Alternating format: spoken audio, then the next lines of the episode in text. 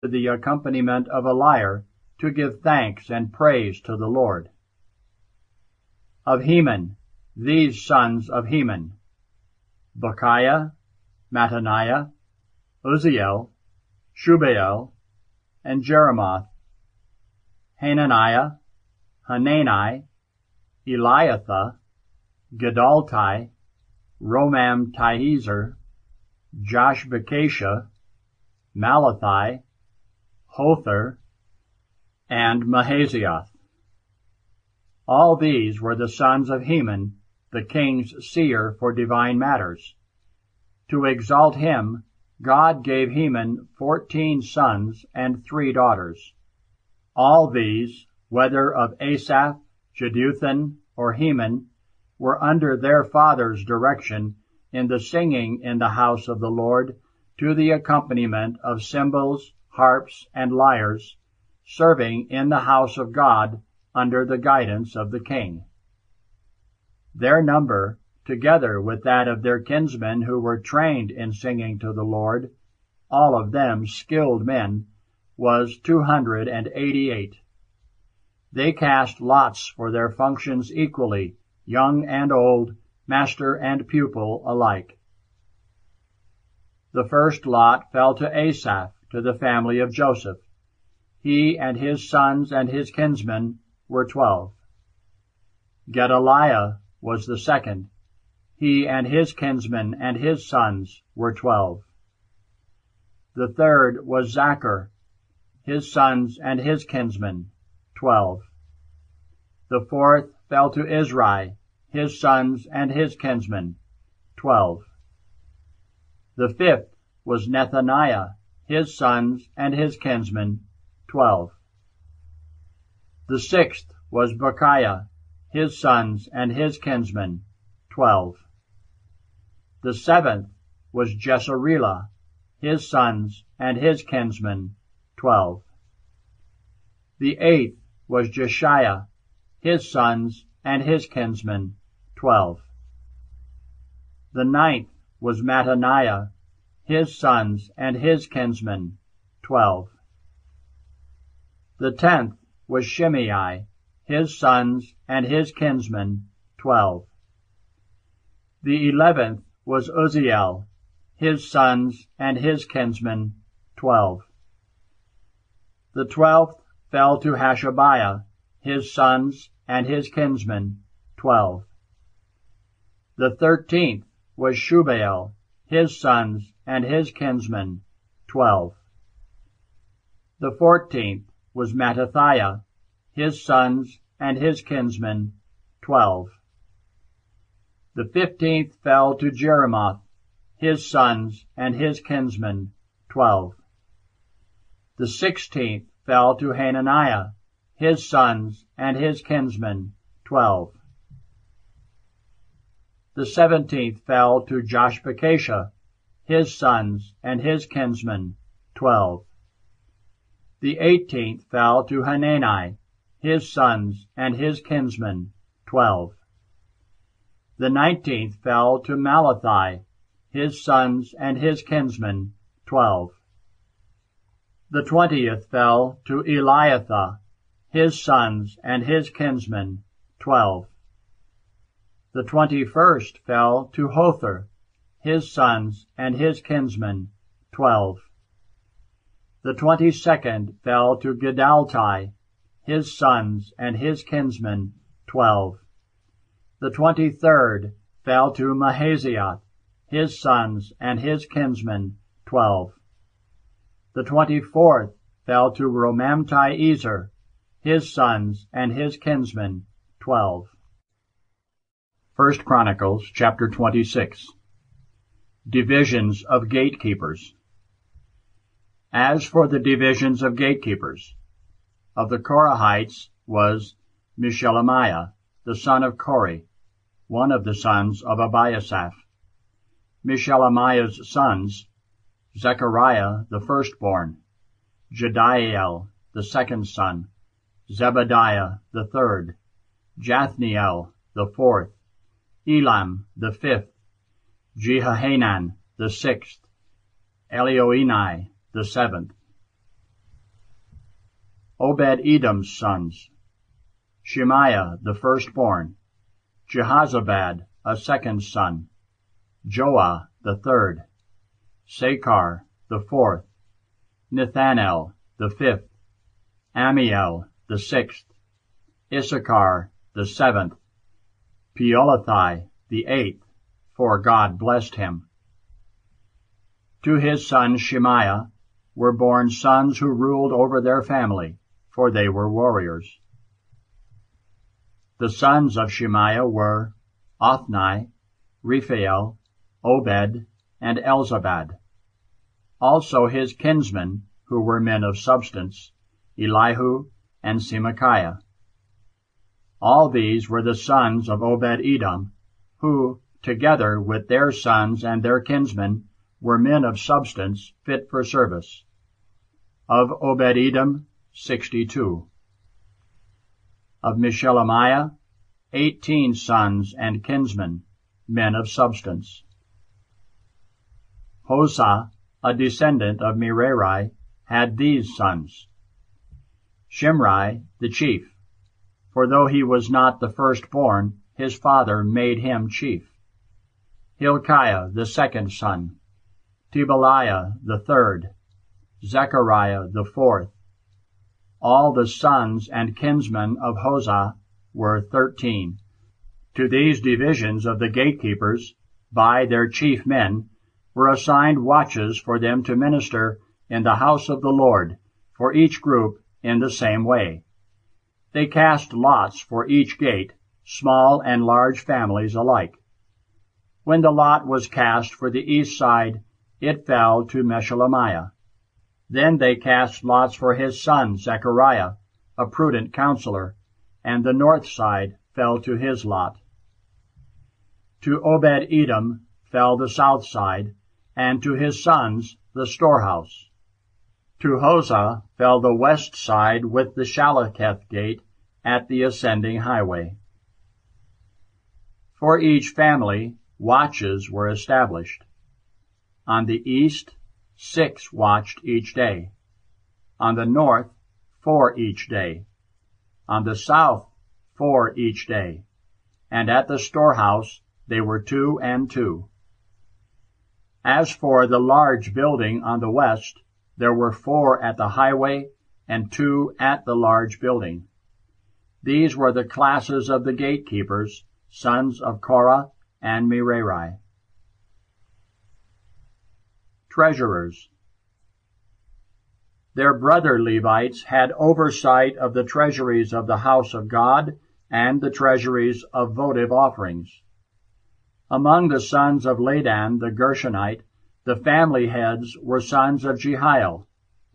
The sons of Jehiel, Zetham and his brother Joel, who oversaw the treasures of the house of the Lord.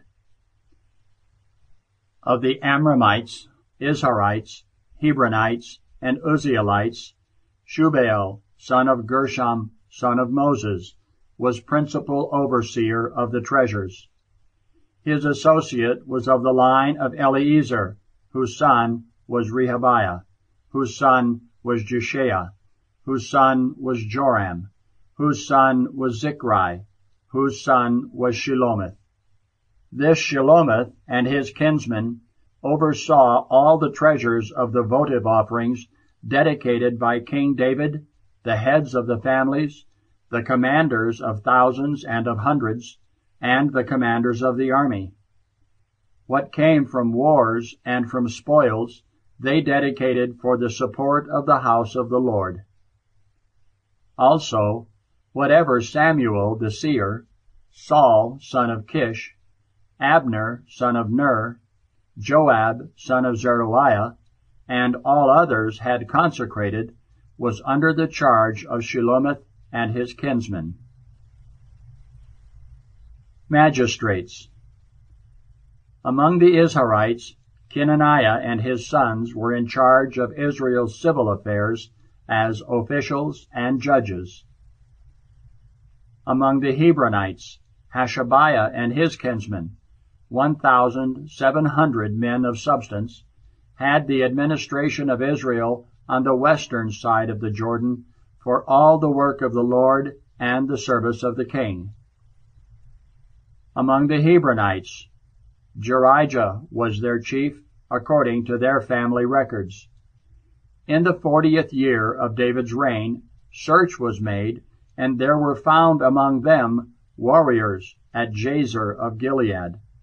His kinsmen were also men of substance, two thousand seven hundred heads of families. King David appointed them to the administration of the Reubenites, the Gadites, and the half tribe of Manasseh for everything pertaining to God and to the king. This audiobook has been broken into multiple parts to make the download faster. You have reached the end of a part, but not the end of the complete audiobook. So please check your library for the next part of this audiobook. The New American Bible, Revised Edition. Written by the United States Conference of Catholic Bishops, Confraternity of Christian Doctrine, Incorporated. Narrated by Ron Daly. First Chronicles chapter 27. Army Commanders. This is the list of the Israelite family heads, commanders of thousands and of hundreds, and other officers who served the king in all that pertained to the divisions of 24,000 men each that came and went month by month throughout the year. Over the first division for the first month was Ishbaal, son of Zabdiel, and in his division were 24,000 men. A descendant of Perez, he was chief over all the commanders of the army for the first month. Over the division of the second month was Eleazar, son of Doda from Aho, and in his division were 24,000 men. The third army commander for the third month was Benaiah, son of Jehoiada the chief priest, and in his division were 24,000 men. This Benaiah was a warrior among the thirty and over the thirty. His son Ammizabad was over his division. Fourth, for the fourth month, was Asahel, brother of Joab, and after him his son Zebadiah, and in his division were 24,000 men. Fifth, for the fifth month, was the commander Shamhuth, a descendant of Zerah, and in his division were 24,000 men. Sixth, for the sixth month, was Ira, son of Ikesh from Tekoa, and in his division were 24,000 men. Seventh, for the seventh month, was Helez from Beth Pelet of the Ephraimites, and in his division were twenty-four thousand men. Eighth, for the eighth month, was Sibbecai the Hushathite, a descendant of Zerah, and in his division were twenty-four thousand men. Ninth, for the ninth month, was Abiezer from Anathoth of Benjamin, and in his division were 24,000 men. Tenth, for the tenth month, was Maharai from Netophah, a descendant of Zerah, and in his division were 24,000 men. Eleventh, for the eleventh month, was Benaiah the Pirathonite of the Ephraimites, and in his division were 24,000 men. Twelfth, for the twelfth month, was Heldai the Netophathite of the family of Othniel, and in his division were twenty-four thousand men. Tribal Leaders Over the tribes of Israel, for the Reubenites, the leader was Eleazar, son of Zichri. For the Simeonites, Shephatiah, son of Maacah. For Levi, Hashabiah, son of Kemuel. For Aaron, Zadok. For Judah, Eliab, one of David's brothers. For Issachar, Omri, son of Michael. For Zebulun, Ishmaiah, son of Obadiah. For Naphtali, Jeremoth, son of Azriel. For the Ephraimites, Hoshea, son of Azaziah. For the half-tribe of Manasseh, Joel, son of Pedaiah. For the half-tribe of Manasseh in Gilead, Iddo, son of Zechariah. For Benjamin, Jaasiel, son of Abner. For Dan, Azarel, son of Jeroham. These were the commanders of the tribes of Israel. David did not count those who were twenty years of age or younger, for the Lord had promised to multiply Israel like the stars of the heavens. Joab, son of Zeruiah, began to take the census, but he did not complete it, for because of it wrath fell upon Israel. Therefore the number was not recorded in the book of Chronicles of King David. Overseers Over the treasuries of the king was Asmaveth, the son of Adiel. Over the treasuries in the country, the cities, the villages, and the towers was Jonathan, son of Uzziah. Over the farm workers who tilled the soil was Ezri, son of Caleb. Over the vineyards was Shimei from Ramah, and over their produce for the wine cellars was Zabdi the Shiphmite. Over the olive trees and sycamores of the Shephelah was Baal-Hanan the Gederite, and over the stores of oil was Joash. Over the cattle that grazed in Sharon was Shitrai the Sharonite, and over the cattle in the valleys was Shaphat the son of Adlai. Over the camels was Obil the Ishmaelite. Over the donkeys was Jehdeiah the Meronothite, and over the flocks was Jaziz the Hagrite. All these were the overseers of King David's possessions. David's court. Jonathan, David's uncle and a man of intelligence, was counselor and scribe.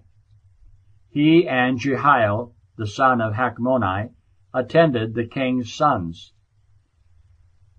Ahithophel was also the king's counselor, and Hushai the Archite was the king's friend. After Ahithophel came Jehoiada, the son of Benaiah, and Abiathar. The commander of the king's army was Joab. First Chronicles chapter 28 The assembly at Jerusalem. David assembled at Jerusalem all the commanders of Israel, the tribal commanders, the commanders of the divisions who were in the service of the king, the commanders of thousands and of hundreds, those in command of all the king's estates and possessions, and his sons, together with the courtiers, the warriors, and every person of substance. King David rose to his feet and said, Hear me, my kinsmen and my people. It was my purpose to build a house of repose myself for the ark of the covenant of the Lord, the footstool for the feet of our God, and I was preparing to build it. But God said to me, You may not build a house for my name, for you are a man who waged wars and shed blood. However, the Lord, the God of Israel, chose me from all my father's family to be king over Israel forever. For he chose Judah as leader then one family of Judah, that of my father. And finally, among all the sons of my father, it pleased him to make me king over all Israel. And of all my sons, for the Lord has given me many sons, he has chosen my son Solomon to sit on the throne of the Lord's kingship over Israel. For he said to me, It is your son Solomon who shall build my house and my courts, for I have chosen him for my son, and I will be a father to him. I will establish his kingdom forever, if he perseveres in carrying out my commandments and ordinances as he does now. Therefore, in the sight of all Israel, the assembly of the Lord, and in the hearing of our God, keep and carry out all the commandments of the Lord your God, that you may continue to possess this good land, and afterward leave it as an inheritance to your children forever. As for you, Solomon, my son, know the God of your father, and serve him with a whole heart and a willing soul. For the Lord searches all hearts, and understands all the mind's thoughts. If you search for him, he will be found. But if you abandon him, he will cast you off forever. See then, the Lord has chosen you to build a house as his sanctuary. Be strong and set to work. Temple plans given to Solomon. Then David gave to his son Solomon the design of the portico and of the house itself, with its storerooms, its upper rooms and inner chambers, and the shrine containing the cover of the ark. He provided also the design for all else that he had in mind by way of courts for the house of the Lord, with the surrounding compartments for the treasuries of the house of God, and the treasuries for the votive offerings, as well as for the divisions of the priests and Levites, for all the work of the service of the house of the Lord, and for all the liturgical vessels of the house of the Lord.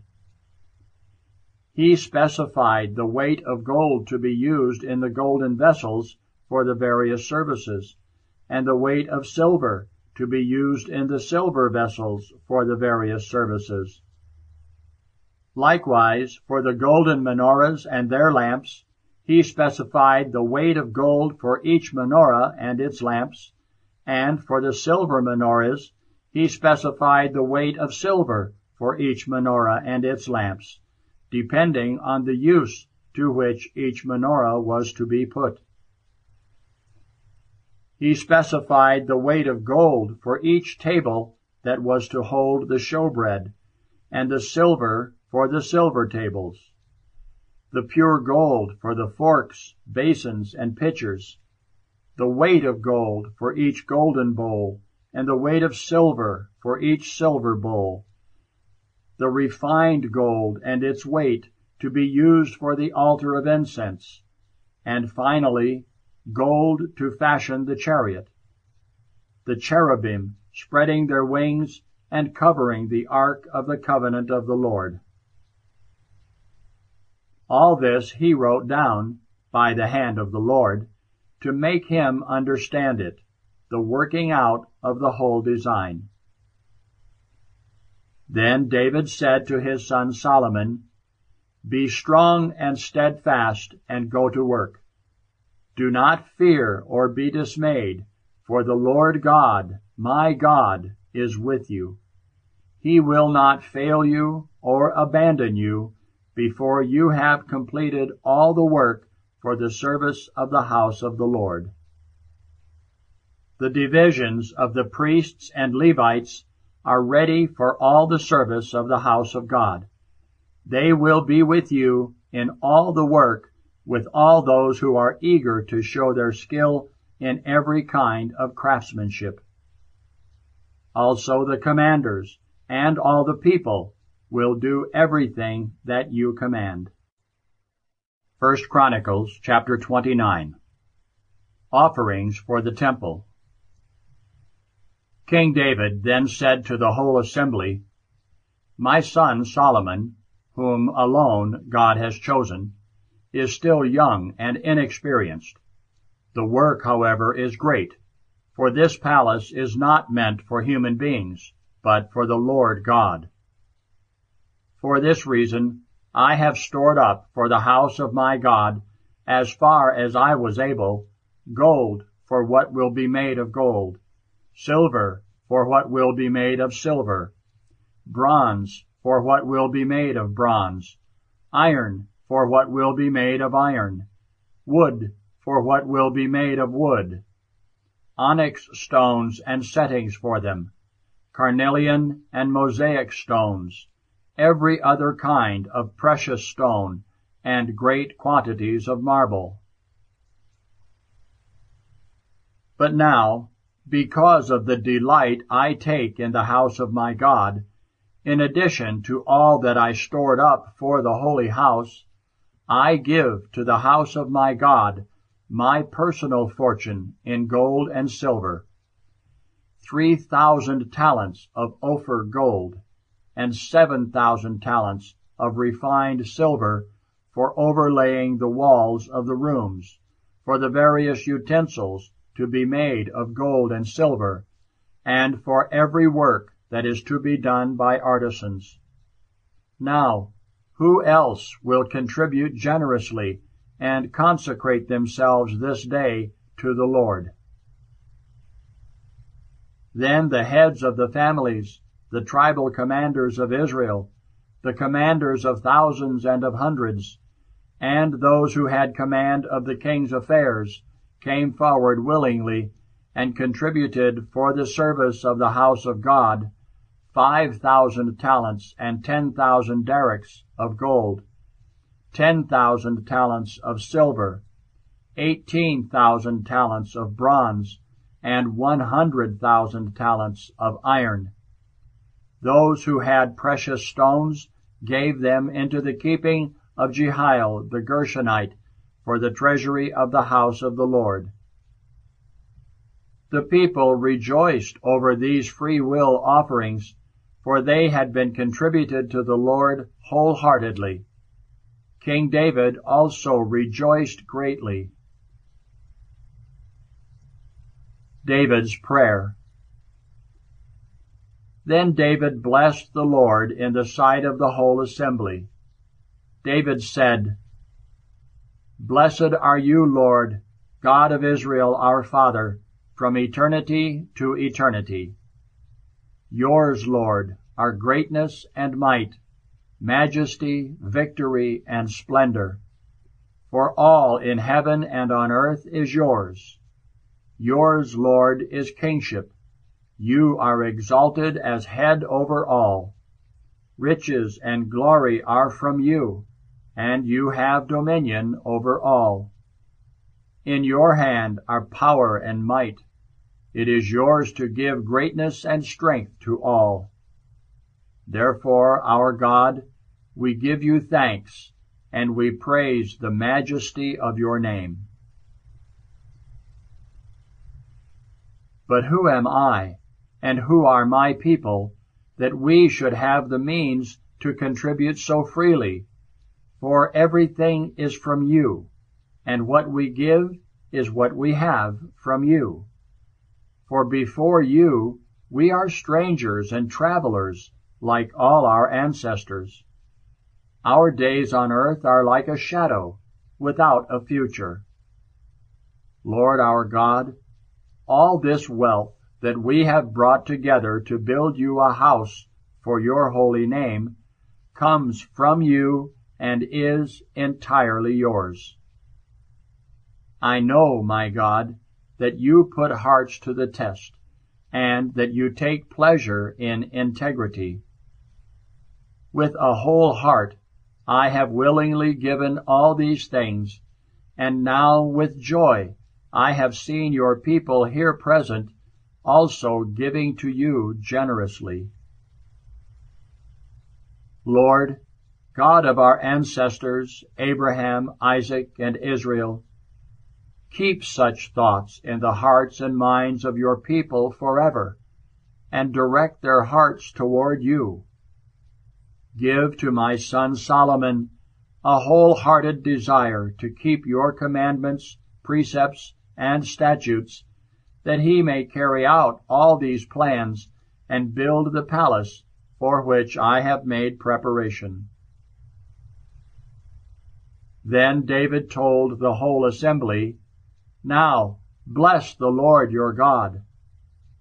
And the whole assembly blessed the Lord, the God of their ancestors, bowing down in homage before the Lord and before the king. On the following day, they brought sacrifices and burnt offerings to the Lord, a thousand bulls, a thousand rams, and a thousand lambs, together with their libations and many other sacrifices for all Israel. And on that day they ate and drank in the Lord's presence with great rejoicing. Solomon anointed. Then, for a second time, they proclaimed David's son Solomon king and they anointed him for the Lord as ruler, and Zadok as priest. Thereafter, Solomon sat on the throne of the Lord as king, succeeding his father David. He prospered, and all Israel obeyed him. All the commanders and warriors, and also all the other sons of King David, swore allegiance to King Solomon. And the Lord exalted Solomon greatly in the eyes of all Israel, giving him a glorious reign such as had not been enjoyed by any king over Israel before him. David's death. Thus David, the son of Jesse, had reigned over all Israel. He was king over Israel for forty years. He was king seven years in Hebron and thirty-three years in Jerusalem. He died at a ripe old age, rich in years and wealth and glory, and his son Solomon succeeded him as king. Now the deeds of King David, first and last, are recorded in the history of Samuel the seer, the history of Nathan the prophet, and the history of Gad the seer, together with the particulars of his reign and valor, and of the events that affected him and all Israel and all the kingdoms of the earth. The Second Book of Chronicles Introduction The Second Book of Chronicles takes up the history of the monarchy where the first book leaves off. It begins with the account of the reign of Solomon, chapters 1 through 9, from the special viewpoint of the chronicler. The portrait of Solomon is an idealized one. He appears as second only to David. Solomon's building of the temple and the magnificence of his court are described in detail, while the serious defects of his reign, as cited in 1 Kings, are simply not mentioned. This procedure is in keeping with the chronicler's purpose of stressing the supreme importance of the temple and its worship.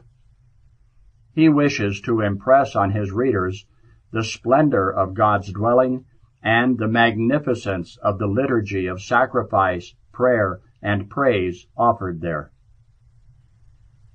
Judah's kings are judged by their attitude toward the temple and its cult to this ideal of one people united in the worship of the one true God at the Temple of Jerusalem founded by David and Solomon, the restored community is to conform. In treating the period of divided monarchy, chapters 10 through 36, the chronicler gives practically all his attention to the kingdom of Judah. His virtual omission of the northern Israelite kings is significant. In his view, the northern tribes of Israel were guilty of religious schism as long as they worshiped the Lord in a place other than the Temple of Jerusalem. the chronicler makes no mention of the important sanctuaries of Yahweh at Dan and Bethel, as though they had never existed.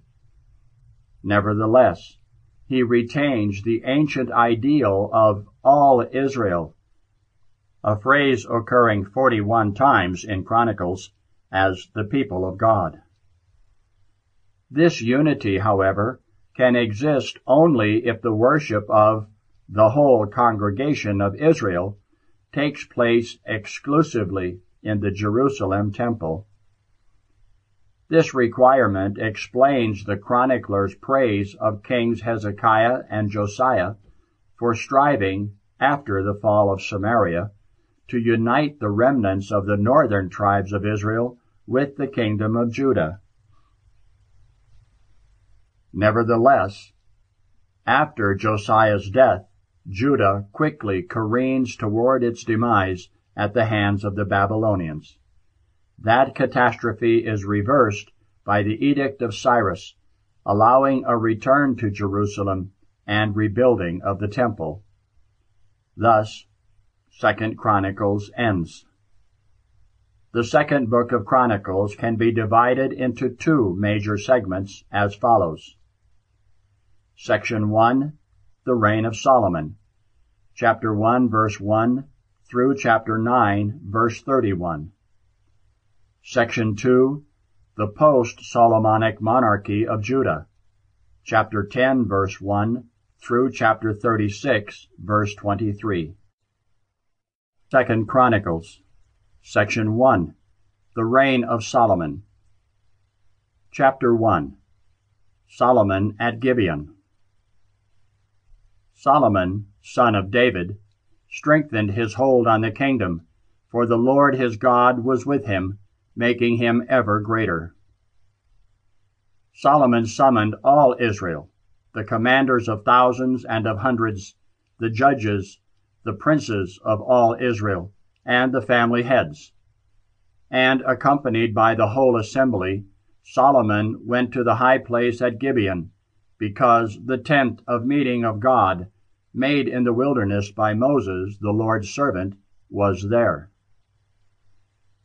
David had, however, brought up the ark of God from Kiriath Jearim to Jerusalem, where he had provided a place and pitched a tent for it. The bronze altar made by Bezalel, son of Uri, son of Hur, he put in front of the tabernacle of the Lord. There Solomon and the assembly sought out the Lord, and Solomon offered sacrifice in the Lord's presence on the bronze altar at the tent of meeting. He sacrificed a thousand burnt offerings upon it. That night God appeared to Solomon and said to him, Whatever you ask, I will give you. Solomon answered God, You have shown great favor to David my father, and you have made me king to succeed him. Now, Lord God, may your word to David my father be confirmed, for you have made me king over a people as numerous as the dust of the earth.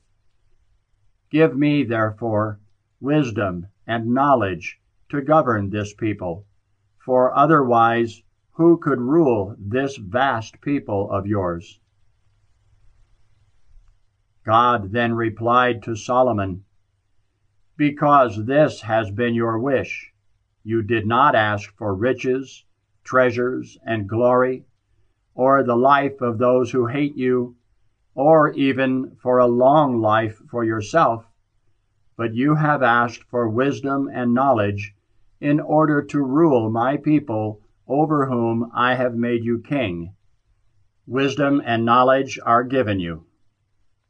I will also give you riches treasures, and glory, such as kings before you never had, nor will those who come after you. Solomon's wealth. Solomon returned to Jerusalem from the high place at Gibeon, from before the tent of meeting, and became king over Israel. Solomon amassed chariots and horses. He had 1,400 chariots and 12,000 horses. These he allocated among the chariot cities and to the king's service in Jerusalem. The king made silver and gold as common in Jerusalem as stones, and cedars as numerous as the sycamores of the Shephelah. Solomon's horses were imported from Egypt and Cilicia, where the king's agents purchased them at the prevailing price. A chariot imported from Egypt cost six hundred shekels of silver, a horse one hundred and fifty shekels. So they were exported to all the Hittite and Aramean kings. Preparations for the Temple Solomon gave orders for the building of a house for the name of the Lord, and also a king's house for himself. Second Chronicles chapter 2 Solomon conscripted seventy thousand men to carry stones, and eighty thousand to cut the stones in the mountains, and over these he placed three thousand six hundred overseers. Moreover, Solomon sent this message to Huram, king of Tyre. As you dealt with David my father, and sent him cedars to build a house for his dwelling, now I am going to build a house for the name of the Lord my God, and to consecrate it to him for the burning of fragrant incense in his presence, for the perpetual display of the showbread, for burnt offerings morning and evening, and for the Sabbaths, new moons, and festivals of the Lord our God. Such is Israel's perpetual obligation. And the house I am going to build must be great, for our God is greater than all other gods. Yet, who is really able to build him a house, since the heavens and even the highest heavens cannot contain him? And who am I that I should build him a house, unless it be to offer incense in his presence? Now, Send me men skilled at work in gold, silver, bronze, and iron, in purple, crimson, and violet fabrics, and who know how to do engraved work, to join the skilled craftsmen who are with me in Judah and Jerusalem, whom David my father appointed. Also send me boards of cedar, cypress, and cabinet wood from Lebanon, for I realize that your servants know how to cut the wood of Lebanon. My servants will work with yours in order to prepare for me a great quantity of wood, since the house I intend to build must be great and wonderful. I will furnish as food for your servants, the woodcutters, twenty thousand kors of wheat, twenty thousand kors of barley, twenty thousand baths of wine, and twenty thousand baths of oil. Huram, king of Tyre, wrote an answer which he sent to Solomon. Because the Lord loves his people, he has placed you over them as king. He added, Blessed be the Lord, the God of Israel, who made heaven and earth, for having given King David a wise son of intelligence and understanding, who will build a house for the Lord, and also his own royal house. I am now sending you a craftsman of great skill, Huram Abi, son of a Danite woman, and of a father from Tyre. He knows how to work with gold, silver, bronze, and iron, with stone and wood, with purple, violet, fine linen, and crimson, and also how to do all kinds of engraved work, and to devise every type of design that may be given him and your craftsmen, and the craftsmen of my lord David, your father. And now, Let my lord send to his servants the wheat, barley, oil, and wine, which he has promised. For our part, we will cut trees on Lebanon, as many as you need, and send them down to you in rafts to the port of Joppa, whence you may take them up to Jerusalem. Thereupon Solomon took a census of all the alien men resident in the land of Israel, following the census David his father had taken of them. They were found to number 153,600. Of these, he made 70,000 carriers and 80,000 cutters in the mountains, and 3,600 overseers to keep the people working. Second Chronicles chapter 3 Building of the Temple Then Solomon began to build the house of the Lord in Jerusalem on Mount Moriah, which had been shown to David his father, in the place David had prepared, the threshing floor of Ornan the Jebusite. He began to build in the second month of the fourth year of his reign. These were the specifications laid down by Solomon for building the house of God. The length was sixty cubits, according to the old measure, and the width was twenty cubits. The front porch along the width of the house was also twenty cubits, and it was twenty cubits high. He covered its interior with pure gold. The nave he overlaid with cypress wood, and overlaid that with fine gold, embossing on it palms and chains. He also covered the house with precious stones for splendor. The gold was from Parvaim. The house, its beams and thresholds, as well as its walls and its doors, he overlaid with gold, and he engraved cherubim upon the walls. He also made the room of the Holy of Holies. Its length corresponded to the width of the house, twenty cubits, and its width was also twenty cubits. He overlaid it with fine gold to the amount of six hundred talents. The weight of the nails was fifty gold shekels.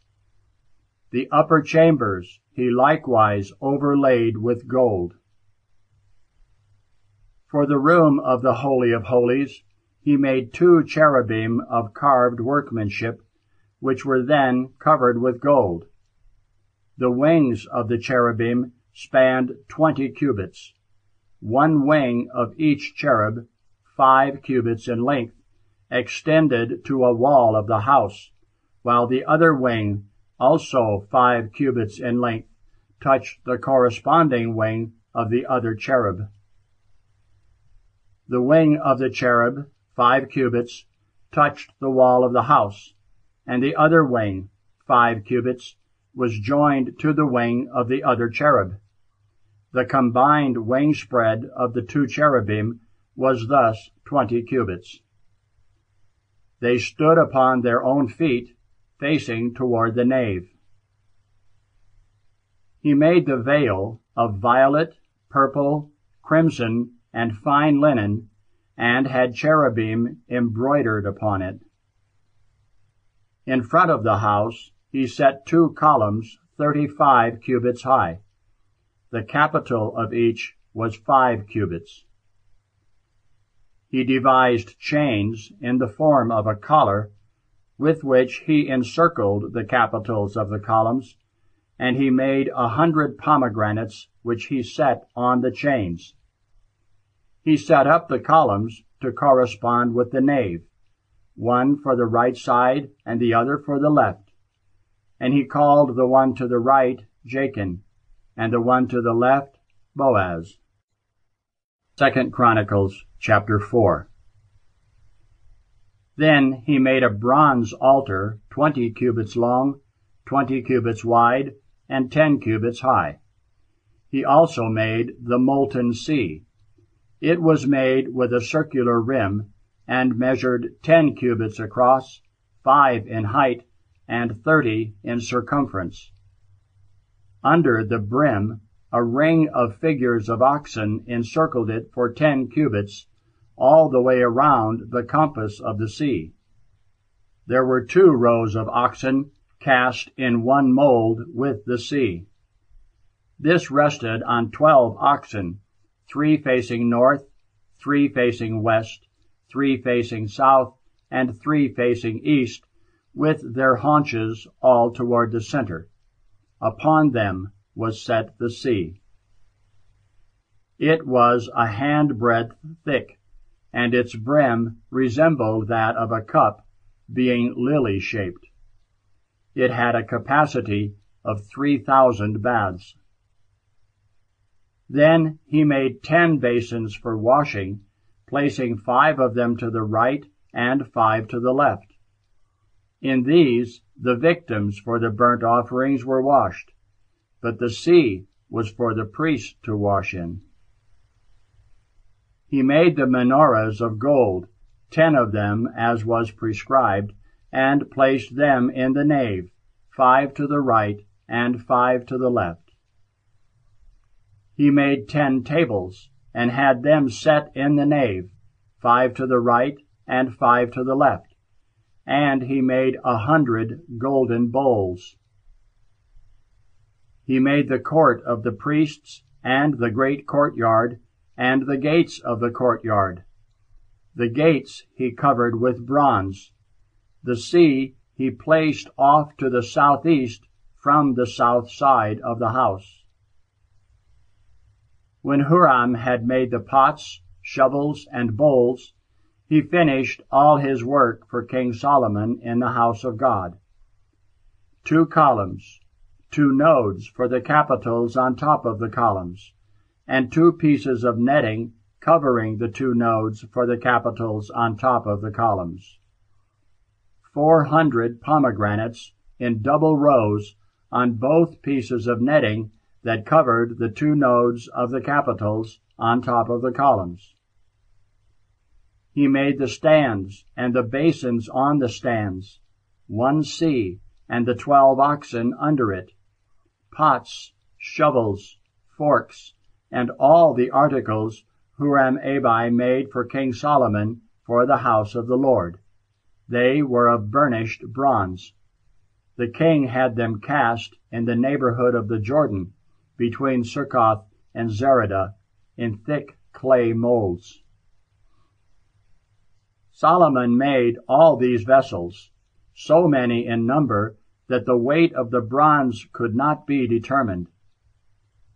Solomon made all the articles that were for the house of God, the golden altar, the tables on which the showbread lay, the menorahs and their lamps of pure gold, which were to burn as prescribed before the inner sanctuary, flowers, lamps, and gold tongs. This was of purest gold. Snuffers, bowls, cups, and fire pans of pure gold. As for the entrance to the house, its inner doors to the Holy of Holies, as well as the doors to the nave of the temple, were of gold. Second Chronicles chapter 5 Dedication of the Temple When all the work undertaken by Solomon for the house of the Lord was completed, he brought in the votive offerings of David his father, putting the silver, the gold, and other articles in the treasuries of the house of God. Then Solomon assembled the elders of Israel and all the heads of the tribes, the princes in the ancestral houses of the Israelites, to Jerusalem to bring up the ark of the Lord's covenant from the city of David, which is Zion. All the people of Israel assembled before the king during the festival of the seventh month. When all the elders of Israel had arrived, the Levites took up the ark and they brought up the ark and the tent of meeting with all the sacred vessels that were in the tent. The Levitical priests brought them up. King Solomon and the entire community of Israel gathered for the occasion before the ark, sacrificed sheep and oxen too many to number or count. The priests brought the ark of the covenant of the Lord to its place, the inner sanctuary of the house, the holy of holies, beneath the wings of the cherubim. The cherubim had their wings spread out over the place of the ark, covering the ark and its poles from above. The poles were so long that their ends could be seen from the holy place in front of the inner sanctuary. They cannot be seen from outside, but they remain there to this day. There was nothing in the ark but the two tablets which Moses had put there at Horeb when the Lord made a covenant with the Israelites after they went forth from Egypt. When the priests left the holy place, all the priests who were present had purified themselves regardless of the rotation of their various divisions. The Levites who were singers, all who belonged to Asaph, Heman, Jeduthun, and their sons and brothers, clothed in fine linen, with cymbals, harps, and lyres, stood east of the altar, and with them a hundred and twenty priests blowing trumpets. When the trumpeters and singers were heard as a single voice, praising and giving thanks to the Lord, and when they raised the sound of the trumpets, cymbals, and other musical instruments to Praise the Lord, who is so good, whose love endures forever. The cloud filled the house of the Lord. The priest could no longer minister because of the cloud, since the glory of the Lord had filled the house of God. Second Chronicles chapter 6 Then Solomon said, The Lord intends to dwell in the dark cloud. I have built you a princely house, the base for your enthronement forever. The king turned and blessed the whole assembly of Israel, while the whole assembly of Israel stood. He said, Blessed be the Lord, the God of Israel, who with his own mouth spoke a promise to David my father, and by his hand fulfilled it, saying, since the day I brought my people out of the land of Egypt, I have not chosen a city out of any tribe of Israel for the building of a house, that my name might be there. Nor have I chosen any man to be ruler of my people Israel. But now I have chosen Jerusalem, that my name may be there, and I have chosen David to rule my people Israel. When David, my father, wished to build a house for the name of the Lord, the God of Israel, the Lord said to him, In wishing to build a house for my name, you did well. But it is not you who will build a house, but your son who comes from your loins. He shall build the house for my name. Now the Lord has fulfilled the word he spoke. I have succeeded David my father, and I sit on the throne of Israel, as the Lord has said. And I have built this house for the name of the Lord, the God of Israel. I have placed there the ark, in which is the covenant of the Lord that he made with the Israelites. Solomon's Prayer then he stood before the altar of the Lord in the presence of the whole assembly of Israel and stretched forth his hands. Solomon had made a bronze platform five cubits long, five cubits wide, and three cubits high, which he had placed in the middle of the courtyard. Having ascended it, Solomon knelt in the presence of the whole assembly of Israel and stretched forth his hands toward heaven. He said, Lord, God of Israel, there is no God like you in heaven or on earth. You keep the covenant and love toward your servants who walk before you with their whole heart, the covenant that you kept toward your servant David, my father. That which you promised him, your mouth has spoken and your hand has fulfilled this very day. And now, Lord God of Israel, keep toward your servant, David my father, what you promised.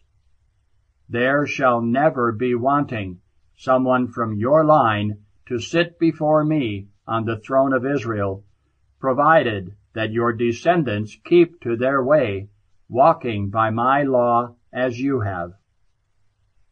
Now, Lord, God of Israel, may the words which you spoke to David your servant be confirmed. Is God indeed to dwell with human beings on earth?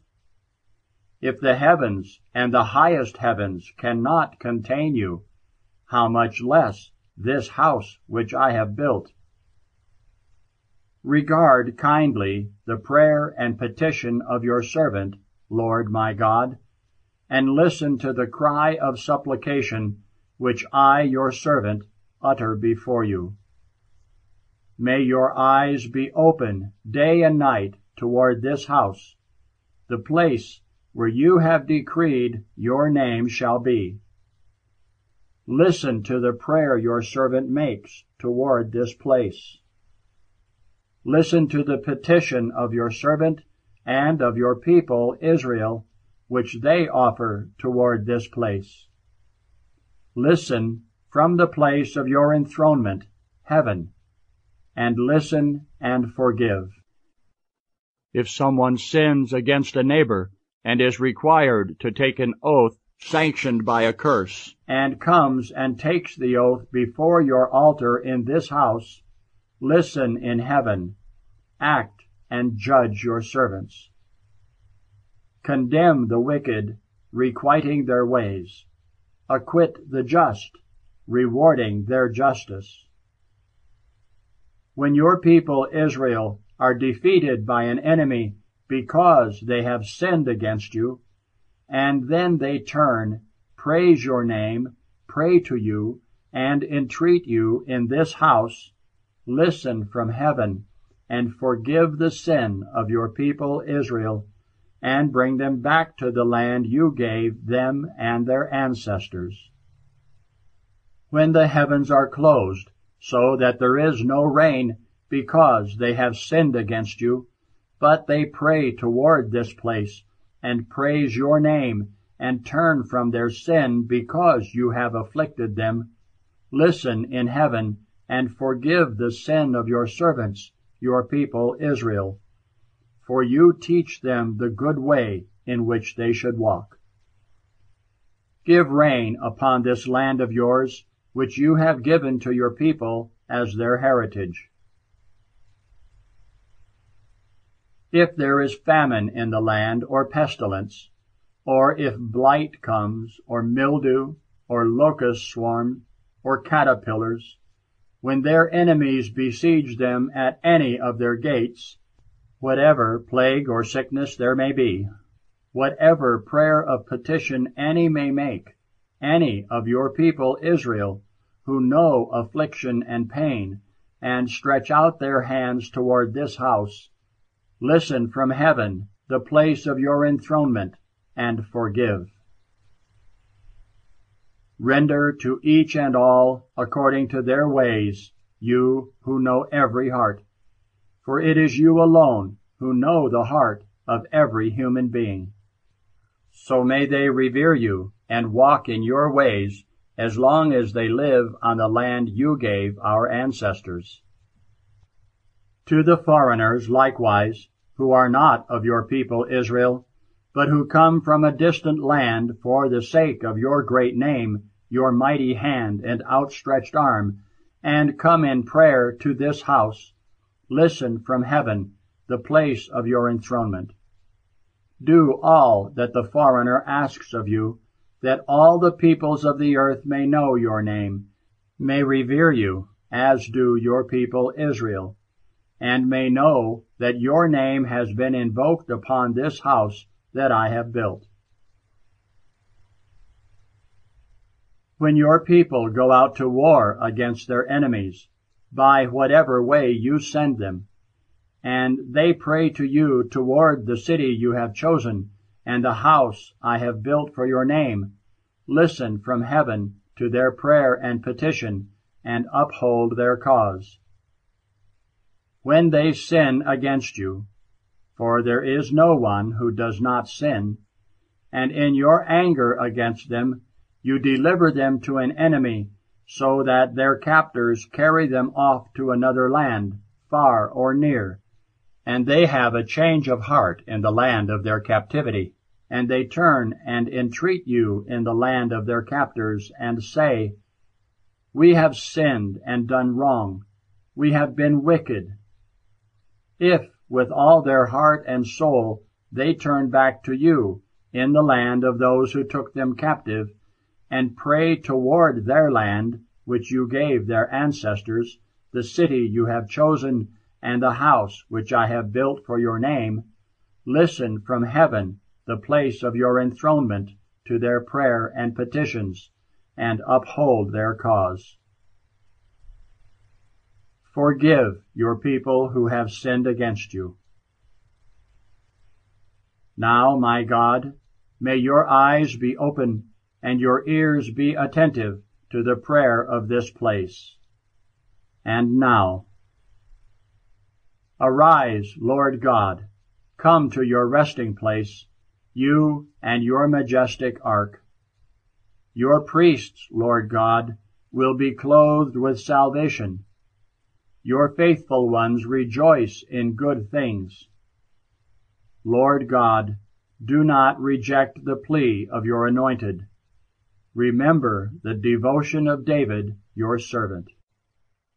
Second Chronicles chapter 7 When Solomon had ended his prayer, fire came down from heaven and consumed the burnt offerings and the sacrifices, and the glory of the Lord filled the house. But the priests could not enter the house of the Lord, for the glory of the Lord filled the house of the Lord.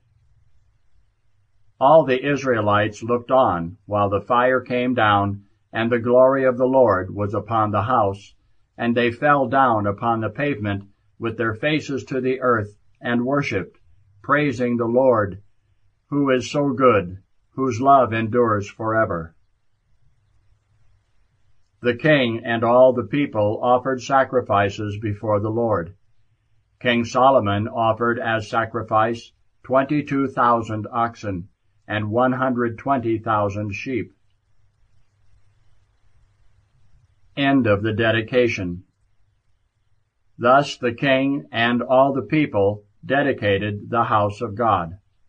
The priests were standing at their stations, as were the Levites, with the musical instruments of the Lord, which King David had made to give thanks to the Lord, whose love endures forever, when David offered praise through them.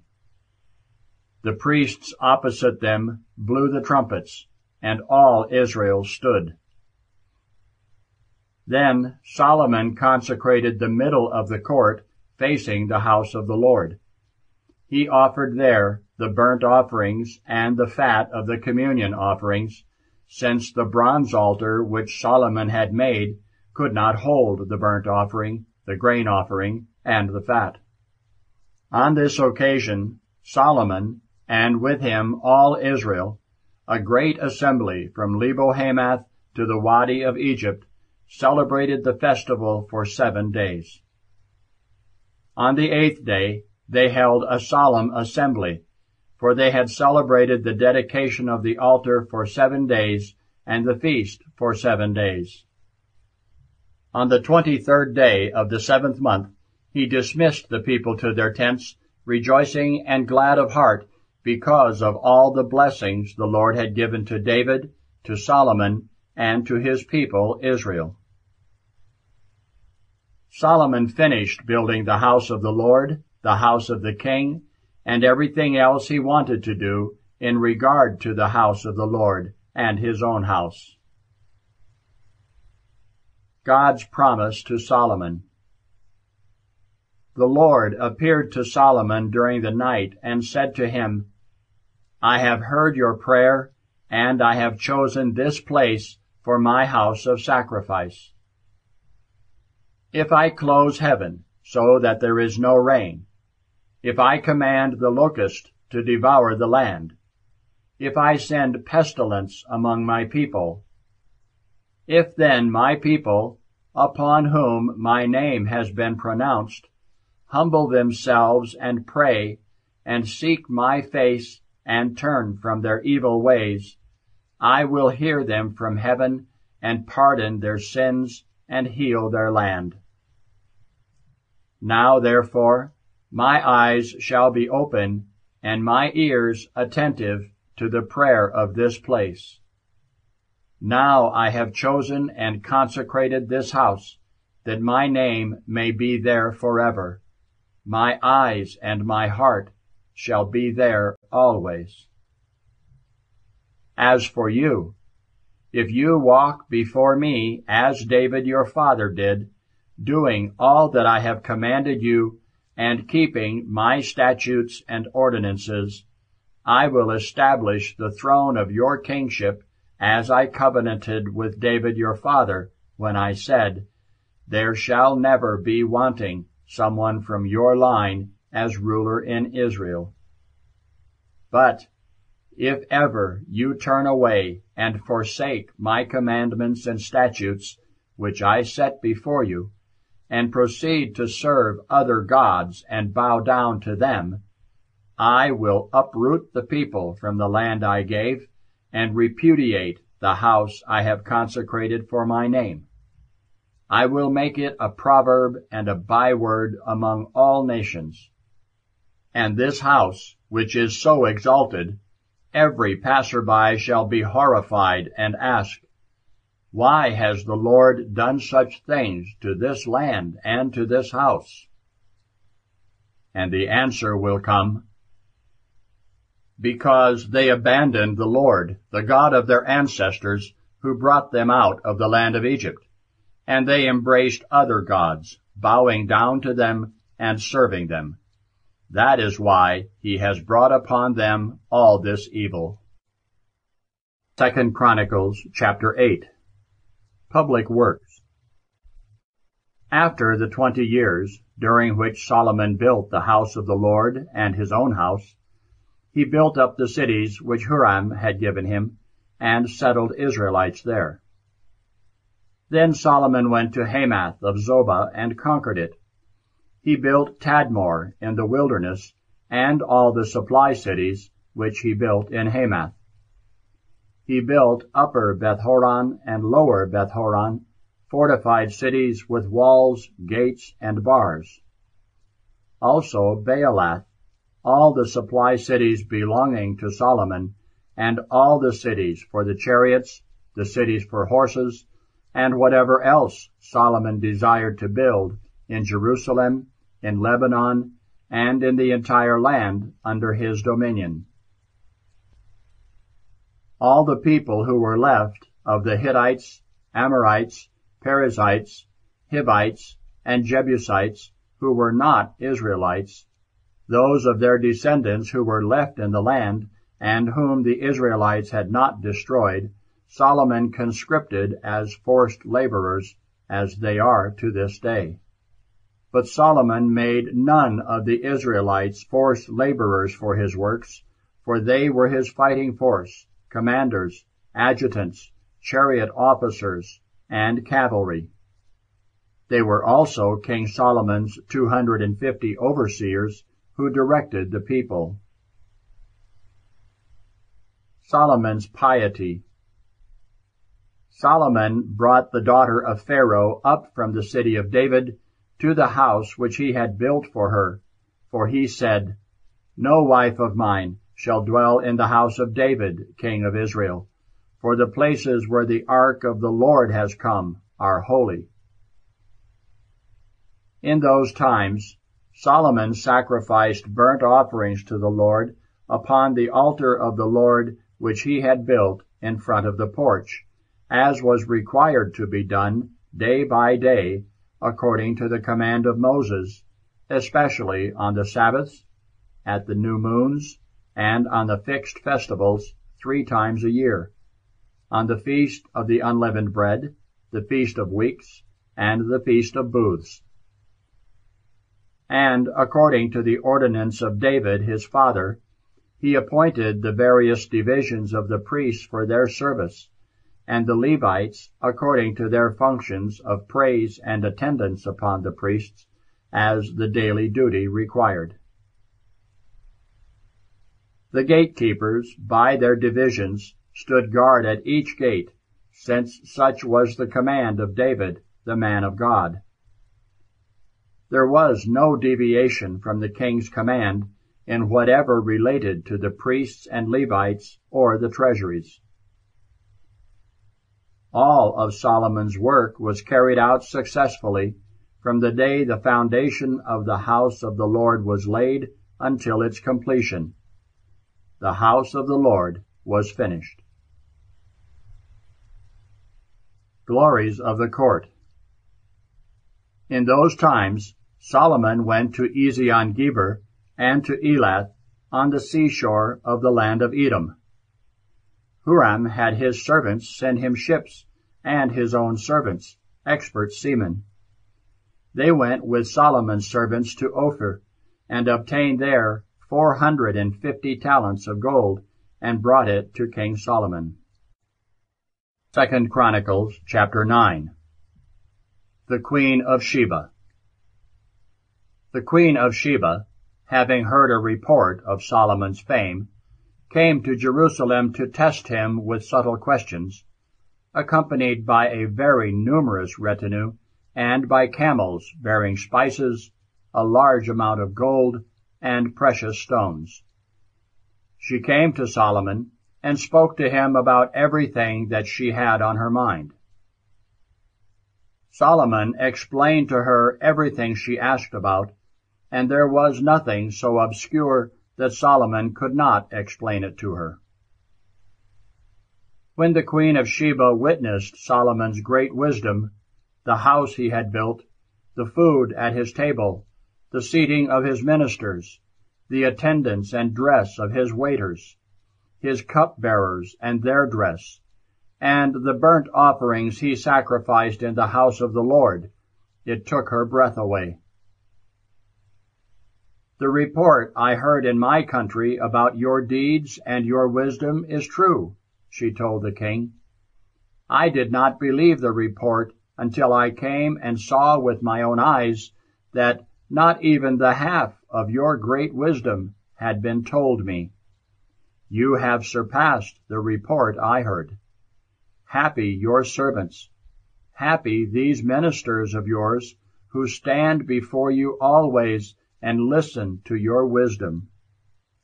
Blessed be the Lord your God, who was pleased to set you on his throne as king for the Lord your God in the love your God has for Israel to establish them forever, he has made you king over them to carry out judgment and justice. Then she gave the king one hundred and twenty gold talents, a very large quantity of spices and precious stones. Never again did anyone bring such an abundance of spices as the queen of Sheba gave to King Solomon.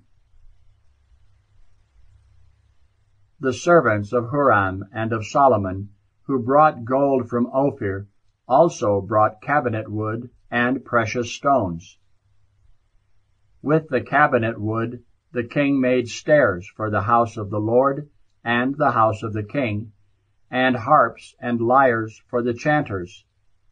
The like of these had not been seen before in the land of Judah. King Solomon gave the queen of Sheba everything she desired and asked for, more than she had brought to the king. Then she returned with her servants to her own country. The gold that came to Solomon in one year weighed 666 gold talents, in addition to what came from the tolls on travelers and what the merchants brought.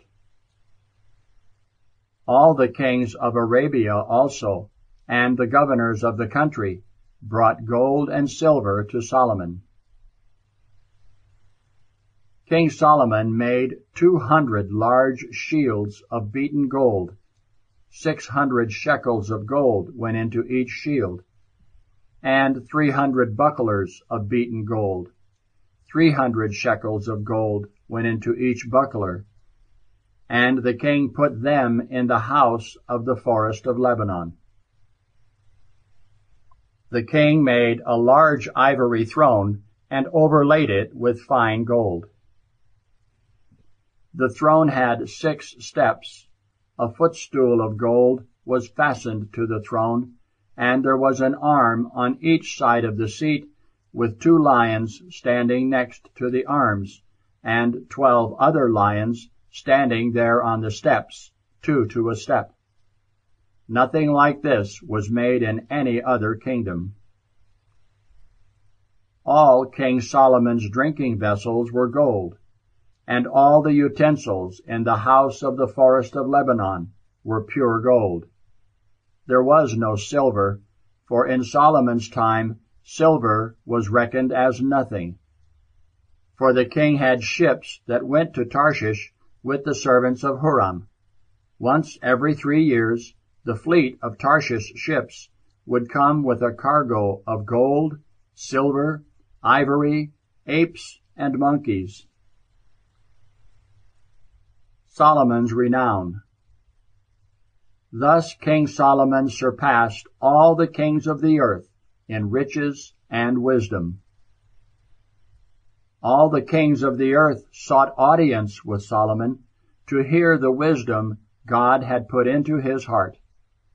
They all brought their tribute, vessels of silver and gold, garments, weapons, spices, horses, and mules what was due each year. Solomon had 4,000 stalls for horses, chariots, and 12,000 horses.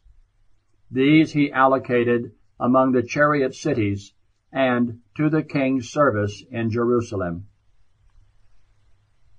He was ruler over all the kings from the river to the land of the Philistines and down to the border of Egypt. The king made silver as common in Jerusalem as stones, and cedars as numerous as the sycamores of the Shephelah. Solomon's horses were imported from Egypt and from all the lands. The death of Solomon. The remainder of the acts of Solomon, first and last, are recorded in the Acts of Nathan the prophet, in the prophecy of Ahijah the Shilonite, and in the visions of Iddo the seer concerning Jeroboam son of Nebat. Solomon was king in Jerusalem over all Israel for forty years. Solomon rested with his ancestors and was buried in the city of David his father, and Rehoboam his son, succeeded him as king. Second Chronicles, section 2, the post-Solomonic monarchy of Judah. Chapter 10, division of the kingdom. Rehoboam went to Shechem, where all Israel had come to make him king. When Jeroboam, son of Nebat, heard about it, he was in Egypt where he had fled from King Solomon, and he returned from Egypt. They sent for him. Jeroboam and all Israel came and said to Rehoboam, Your father put on us a heavy yoke. If you now lighten the harsh servitude and the heavy yoke your father imposed on us, we will be your servants. He answered them, Come back to me in three days and the people went away. King Rehoboam asked advice of the elders who had been in his father Solomon's service while he was still alive, and asked, How do you advise me to answer this people? They replied, If you will deal kindly with this people and please them, giving them a favorable reply, they will be your servants forever. But he ignored the advice the elders had given him and asked advice of the young men who had grown up with him and were in his service.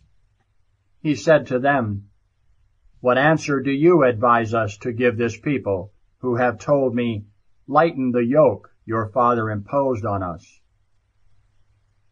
The young men who had grown up with him replied, This is what you must say to this people who have told you, Your father laid a heavy yoke on us, lighten it for us.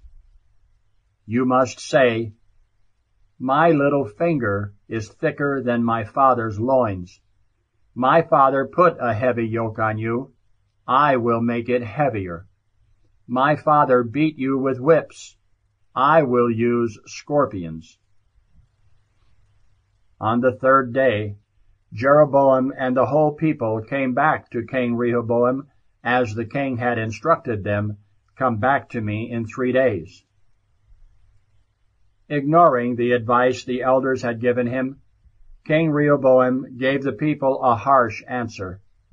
He spoke to them as the young men had advised.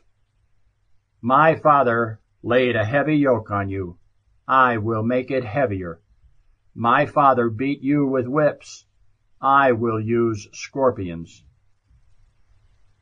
The king did not listen to the people, for this turn of events was from God the Lord fulfilled the word he had spoken through Ahijah the Shilonite to Jeroboam the son of Nebat. When all Israel saw that the king did not listen to them, the people answered the king, What share have we in David? We have no heritage in the son of Jesse. Everyone to your tents, Israel. Now look to your own house, David. So all Israel went off to their tents. But the Israelites who lived in the cities of Judah had Rehoboam as their king. King Rehoboam then sent out Hadoram, who was in charge of the forced labor, but the Israelites stoned him to death.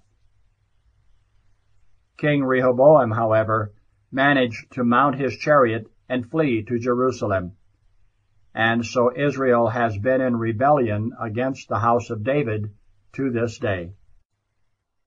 Second Chronicles chapter 11. On his arrival in Jerusalem, Rehoboam assembled the house of Judah and Benjamin, 180,000 elite warriors, to wage war against Israel and restore the kingdom to Rehoboam. However, the word of the Lord came to Shemaiah, a man of God. Say to Rehoboam, son of Solomon, king of Judah, and to all the Israelites in Judah and Benjamin, Thus says the Lord, You must not go out to war against your kinsmen.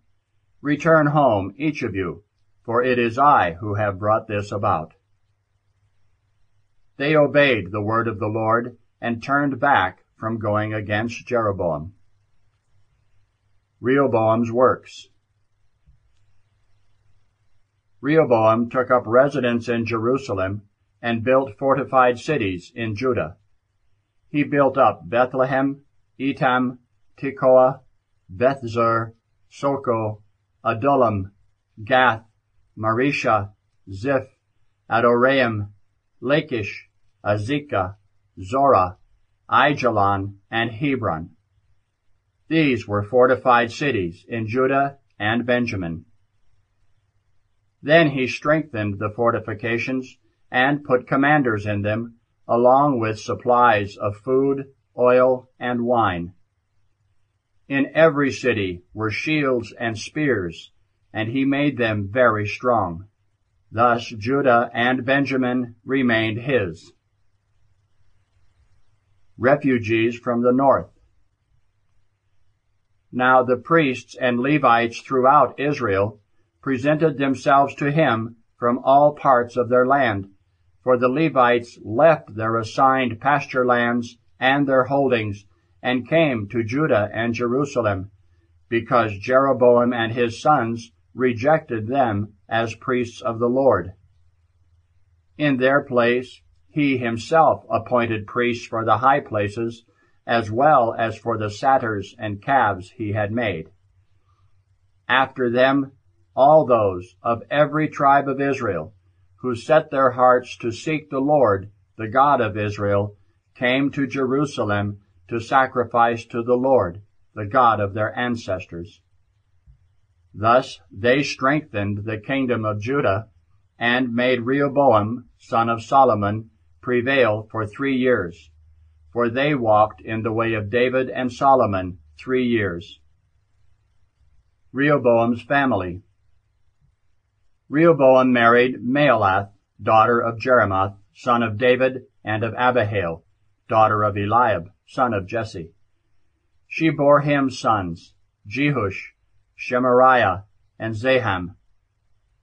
After her, he married Maacah, daughter of Absalom, who bore him Abijah, Attai, Ziza, and Shelomith. Rehoboam loved Maacah, daughter of Absalom, more than all his other wives and concubines. He had taken eighteen wives and sixty concubines, and he fathered twenty-eight sons and sixty daughters. Rehoboam put Abijah, son of Maacah, first among his brothers as leader, for he intended to make him king. He acted prudently, distributing his various sons throughout all the districts of Judah and Benjamin in all the fortified cities, and he gave them generous provisions and sought an abundance of wives for them. Second Chronicles chapter 12. Rehoboam's apostasy. Once Rehoboam had established himself as king and was firmly in charge, he abandoned the law of the Lord, and so did all Israel with him. So in the fifth year of King Rehoboam, Shishak, king of Egypt, attacked Jerusalem, for they had acted treacherously toward the Lord. He had twelve hundred chariots and sixty thousand horsemen and there was no counting the army that came with him from Egypt, Libyans, Sukkites, and Ethiopians. They captured the fortified cities of Judah and came as far as Jerusalem. Then Shemaiah the prophet came to Rehoboam and the commanders of Judah who had gathered at Jerusalem because of Shishak, and said to them, Thus says the Lord, you have abandoned me, and so I have abandoned you to the power of Shishak. Then the commanders of Israel and the king humbled themselves, saying, The Lord is in the right.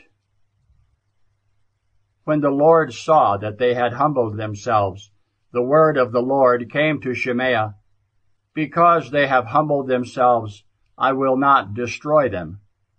I will give them some deliverance, and my wrath shall not be poured out upon Jerusalem through Shishak.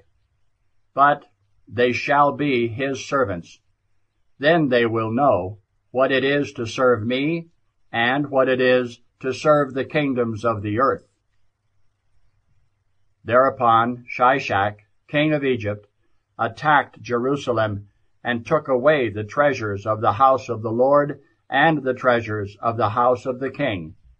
He took everything, including the gold shields that Solomon had made. To replace them, King Rehoboam made bronze shields, which he entrusted to the officers of the attendants on duty at the entrance of the king's house. Whenever the king visited the house of the Lord, the attendants would carry them, and then return them to the guard room. Because he had humbled himself, the anger of the Lord turned from him so as not to destroy him completely. In Judah, moreover, there was some good. King Rehoboam was firmly in power in Jerusalem and continued to rule. Rehoboam was 41 years old when he became king, and he reigned 17 years in Jerusalem, the city in which, out of all the tribes of Israel, the Lord chose to set his name. His mother's name was Naamah the Ammonite. He did evil, for he had not set his heart to seek the Lord. The acts of Rehoboam, first and last, are recorded in the history of Shemaiah the prophet and of Iddo the seer, his family record. There were wars between Rehoboam and Jeroboam all their days. Rehoboam rested with his ancestors. He was buried in the city of David. His son Abijah succeeded him as king. Second Chronicles chapter 13. War between Abijah and Jeroboam. In the eighteenth year of King Jeroboam, Abijah became king of Judah. He reigned three years in Jerusalem. His mother was named Micaiah, daughter of Uriel of Gibeah. There was war between Abijah and Jeroboam. Abijah joined battle with a force of 400,000 picked warriors, while Jeroboam lined up against him in battle with 800,000 picked and valiant warriors. Abijah stood on Mount Zemaraim, which is in the highlands of Ephraim, and said, Listen to me, Jeroboam, and all Israel. Do you not know that the Lord, the God of Israel, has given David kingship over Israel forever, to him and to his sons by a covenant of salt? Yet Jeroboam, son of Nebat, the servant of Solomon, son of David, arose and rebelled against his Lord. Worthless men, scoundrels, joined him and overcame Rehoboam, son of Solomon, when Rehoboam was young and inexperienced and no match for them. But now do you think you are a match for the kingdom of the Lord, led by the descendants of David, simply because you are a huge multitude and have with you the golden calves which Jeroboam made you for gods? Have you not expelled the priests of the Lord, the sons of Aaron, and the Levites, and made for yourselves priests like the peoples of other lands? Everyone who comes to consecrate himself with a young bull and seven rams becomes a priest of no gods. But as for us, the Lord is our God, and we have not abandoned him. The priests ministering to the Lord are sons of Aaron, and the Levites also have their offices. They sacrifice burnt offerings to the Lord and fragrant incense morning after morning, and evening after evening. They set out the showbread on the pure table, and the lamps of the golden menorah burn evening after evening. For we observe our duties to the Lord our God, but you have abandoned him. See, God is with us at our head, and his priests are here with trumpets to sound the attack against you. Israelites, do not fight against the Lord, the God of your ancestors, for you will not succeed. But Jeroboam had an ambush go around them to come at them from the rear, so that while his army faced Judah, his ambush lay behind them. When Judah turned and saw that they had to battle on both fronts, they cried out to the Lord, and the priests sounded the trumpets. Then the Judahites shouted, and when they shouted, God struck down Jeroboam and all Israel before Abijah and Judah. The Israelites fled before Judah, and God delivered them into their power. Abijah and his people inflicted a severe defeat upon them. Five hundred thousand picked men of Israel fell slain. The Israelites were humbled on that occasion, while the Judahites were victorious because they relied on the Lord, the God of their ancestors. Abijah pursued Jeroboam and seized cities from him, Bethel and its dependencies, Jeshanah and its dependencies, and Ephron and its dependencies. Jeroboam did not regain power during Abijah's time. The Lord struck him down, and he died, while Abijah continued to grow stronger. He married fourteen wives and fathered twenty-two sons and sixteen daughters. Death of Abijah The rest of the acts of Abijah, his deeds and his words, are recorded in the Midrash of the prophet Iddo. Abijah rested with his ancestors. They buried him in the city of David, and his son Asa succeeded him as king. During his time, the land had ten years of peace. Second Chronicles chapter 14 Asa's initial reforms. Asa did what was good and right in the sight of the Lord his God. He removed the illicit altars and the high places, smashed the sacred pillars, and cut down the Asherahs. He told Judah to seek the Lord, the God of their ancestors, and to observe the law and the commandment. He removed the high places and incense stands from all the cities of Judah, and under him the kingdom had peace. He built fortified cities in Judah, for the land had peace, and no war was waged against him during these years, because the Lord had given him rest. He said to Judah, Let us build these cities, and surround them with walls, towers, gates, and bars. The land is still ours, for we have sought the Lord our God. We sought him, and he has given us rest on every side. So they built and prospered. The Ethiopian Invasion Asa had an army of 300,000 shield and lance bearers from Judah, and from Benjamin 280,000 who carried bucklers and were archers, all of them valiant warriors.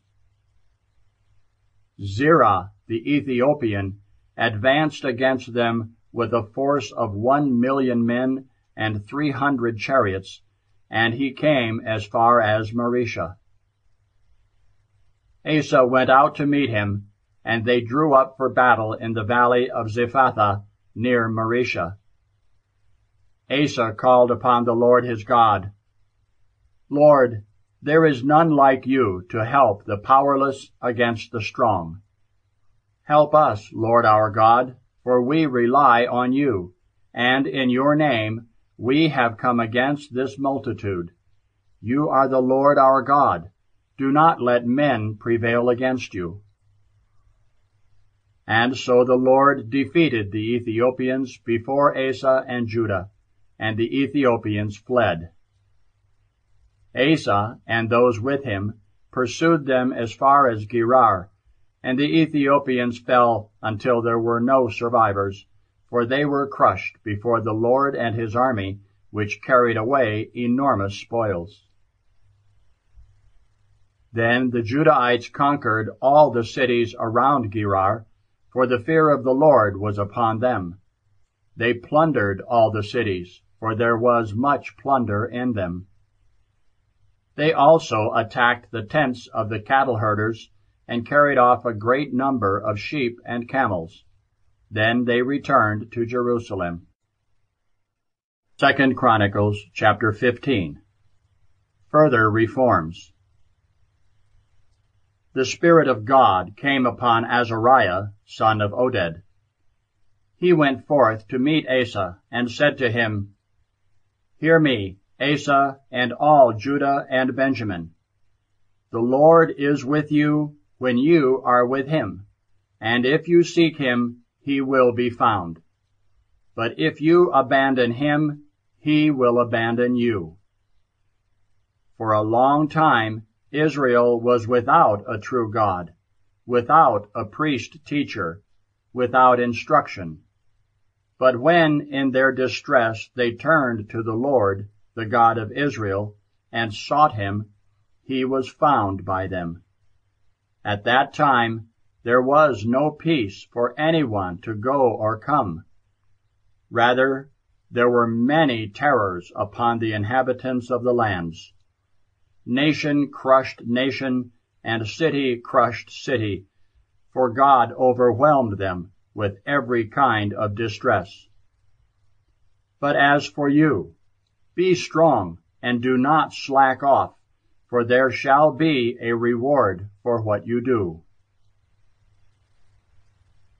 When Asa heard these words, and the prophecy, Oded the prophet, he was encouraged to remove the detestable idols from the whole land of Judah and Benjamin, and from the cities he had taken in the highlands of Ephraim, and to restore the altar of the Lord, which was before the vestibule of the Lord.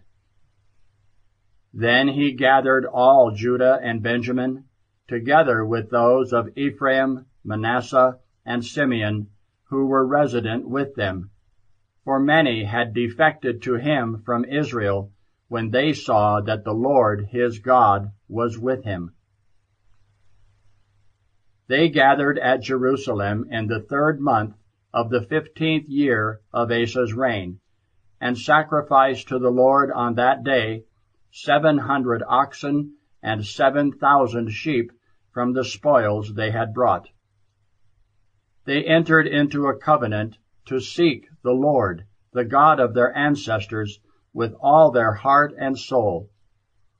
And everyone who would not seek the Lord, the God of Israel, was to be put to death from least to greatest, man or woman. They swore an oath to the Lord with a loud voice, with shouting, and with trumpets and horns. All Judah rejoiced over the oath for they had sworn it with their whole heart, and sought him with complete desire. The Lord was found by them, and gave them rest on every side. He also deposed Maacah, the mother of King Asa, from her position as queen mother, because she had made an obscene object for Asherah. Asa cut down this object, smashed it, and burnt it in the Wadi Kidron. The high places did not disappear from Israel, yet Asa's heart was undivided as long as he lived. He brought into the house of God his father's and his own votive offerings, silver, gold, and vessels. There was no war until the thirty-fifth year of Asa's reign. Second Chronicles chapter 16. Asa's infidelity. In the thirty-sixth year of Asa's reign, Baasha, king of Israel, attacked Judah and fortified Ramah to block all movement for Asa, king of Judah. Asa then brought out silver and gold from the treasuries of the house of the Lord and the house of the king and sent them to Benhadad, king of Aram, who ruled in Damascus. He said, There is a treaty between you and me, as there was between your father and my father. I am sending you silver and gold. Go break your treaty with Baasha, king of Israel, that he may withdraw from me. Ben-Hadad agreed with King Asa and sent the leaders of his troops against the cities of Israel. They attacked Ijon, Dan, Abel Maim, besides all the store cities of Naphtali. When Baasha heard of it, he left off fortifying Ramah, putting an end to his work.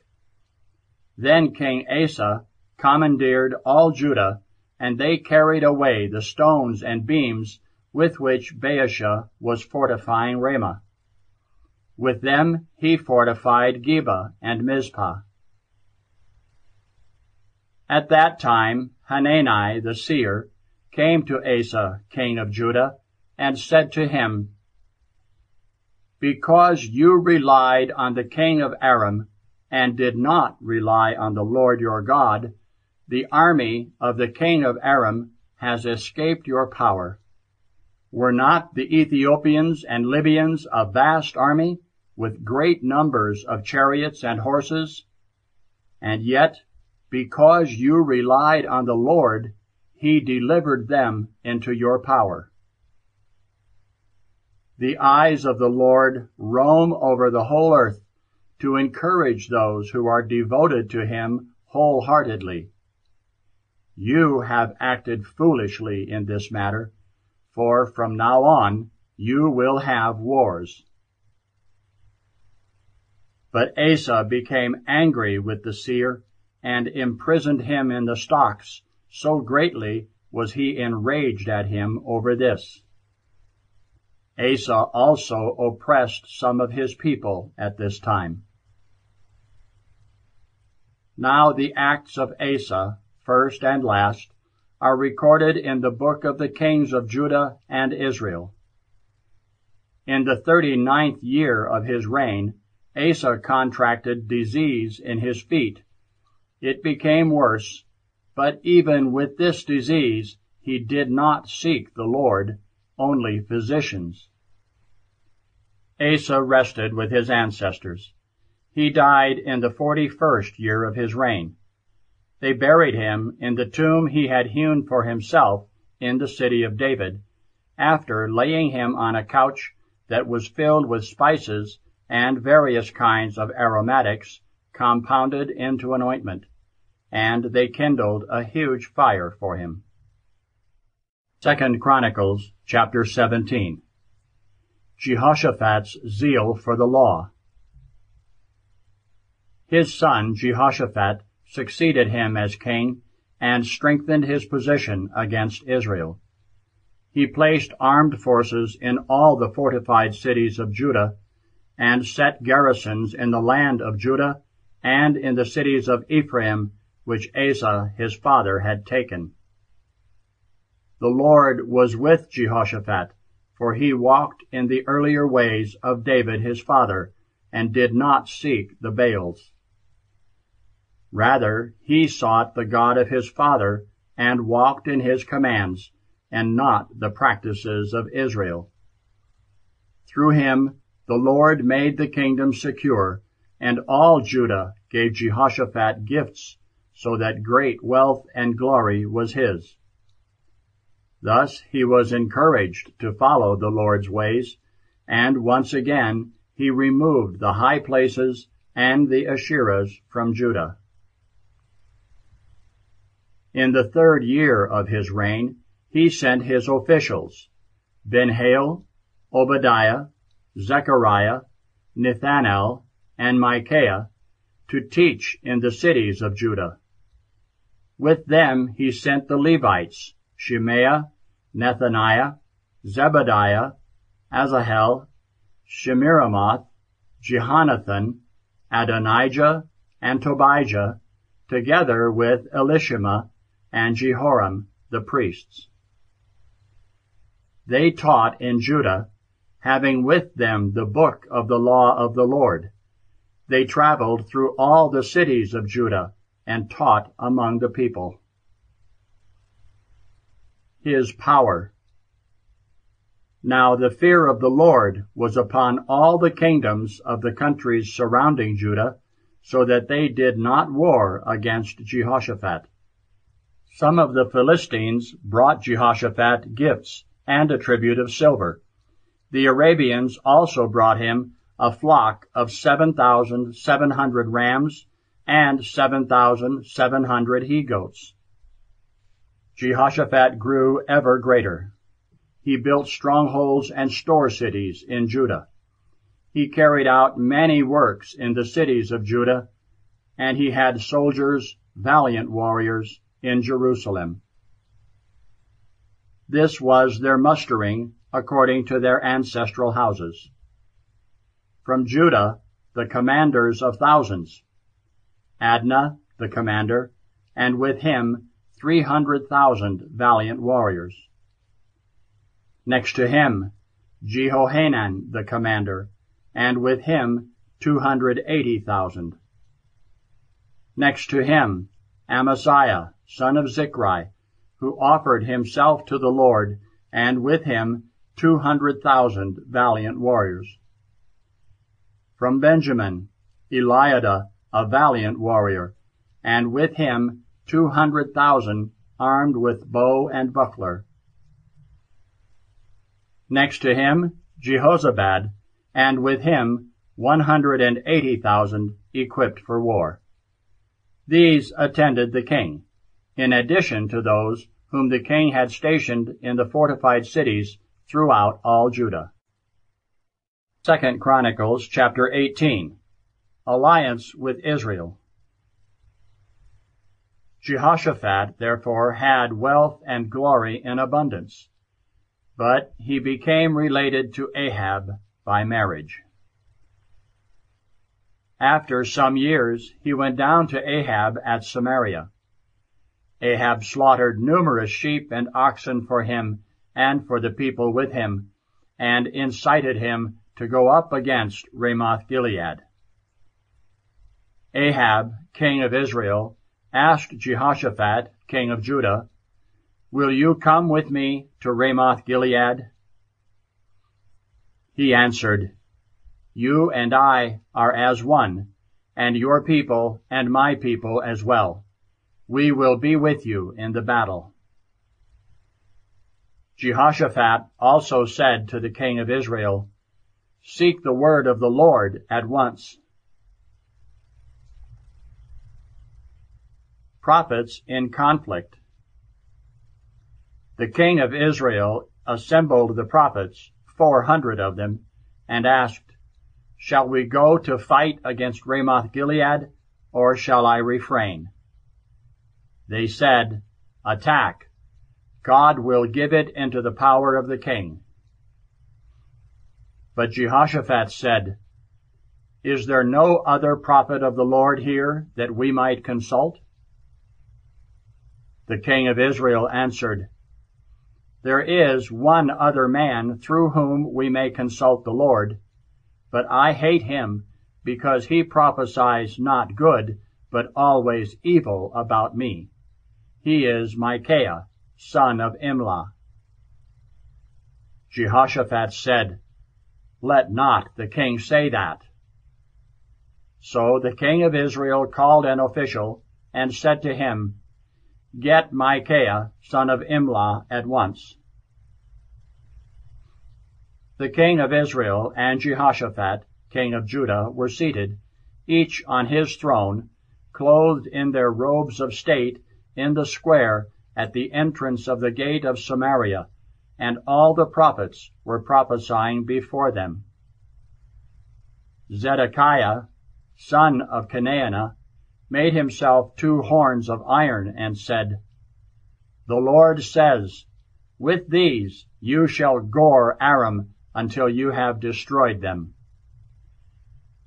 The other prophets prophesied in the same vein, saying, Attack Ramoth Gilead and conquer. The Lord will give it into the power of the king. Meanwhile, the messenger who had gone to call Micaiah said to him, Look now, the words of the prophet are as one in speaking good for the king. Let your word be at one with theirs. Speak a good word. Micaiah said, As the Lord lives, I shall speak whatever my God says. When he came to the king, the king said to him, Micah, shall we go to fight at Ramoth Gilead, or shall I refrain?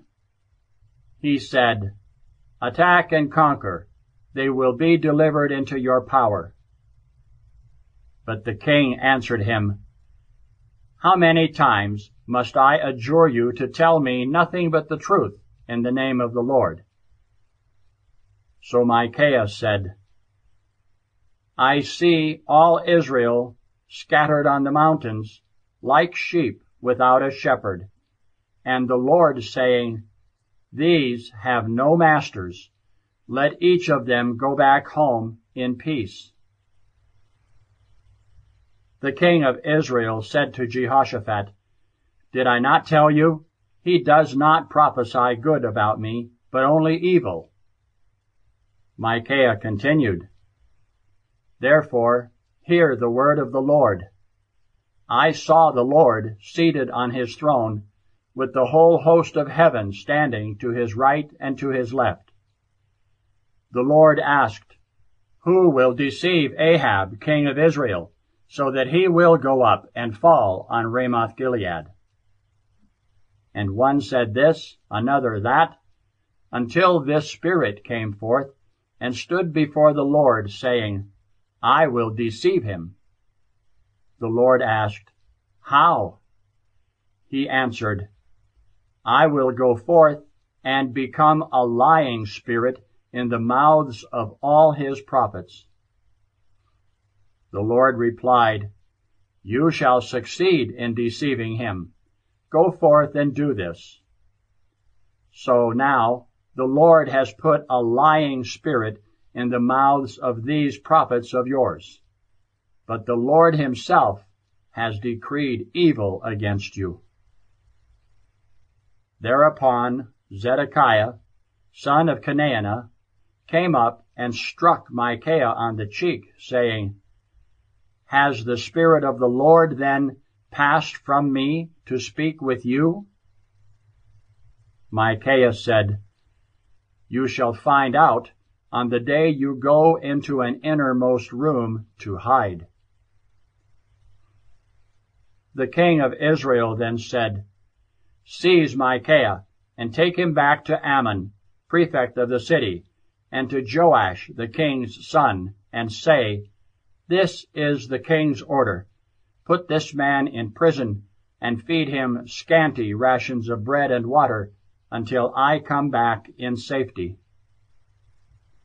But Micaiah said, If ever you return in safety, the Lord has not spoken through me. He also said, Hear, O peoples, all of you. Ahab's death. The king of Israel and Jehoshaphat, king of Judah, went up to Ramoth Gilead. And the king of Israel said to Jehoshaphat, I will disguise myself and go into battle, but you put on your own robes. So the king of Israel disguised himself, and they entered the battle. In the meantime, the king of Aram had given his chariot commanders the order, Fight with no one, great or small, except the king of Israel alone. When the chariot commanders saw Jehoshaphat, they thought, There is the king of Israel, and wheeled to fight him. But Jehoshaphat cried out, and the Lord helped him. God induced them to leave him alone. The chariot commanders, seeing that he was not the king of Israel, turned away from him. But someone drew his bow at random and hit the king of Israel between the joints of his breastplate. He ordered his charioteer, Rein about, and take me out of the ranks, for I am wounded. The battle grew fierce during the day, and the king of Israel braced himself up in his chariot, facing the Arameans until evening. He died as the sun was setting. Second Chronicles chapter 19. Jehoshaphat rebuked. Jehoshaphat, king of Judah, returned in safety to his house in Jerusalem. Jehu the seer, son of Hanani, went out to meet King Jehoshaphat and said to him, Should you help the wicked and love those who hate the Lord? For this reason wrath is upon you from the Lord. Yet some good has been found in you, since you have removed the Asherahs from the land, and have set your heart to seek God. Judges appointed. Jehoshaphat dwelt in Jerusalem, but he went out again among the people from Beersheba to the highlands of Ephraim, and brought them back to the Lord, the God of their ancestors. He appointed judges in the land, in all the fortified cities of Judah, city by city, and he said to them, Take care what you do, for the judgment you give is not human, but divine. For when it comes to judgment, God will be with you. And now, let the fear of the Lord be upon you. Act carefully, for with the Lord our God there is no injustice, no partiality, no bribe taking.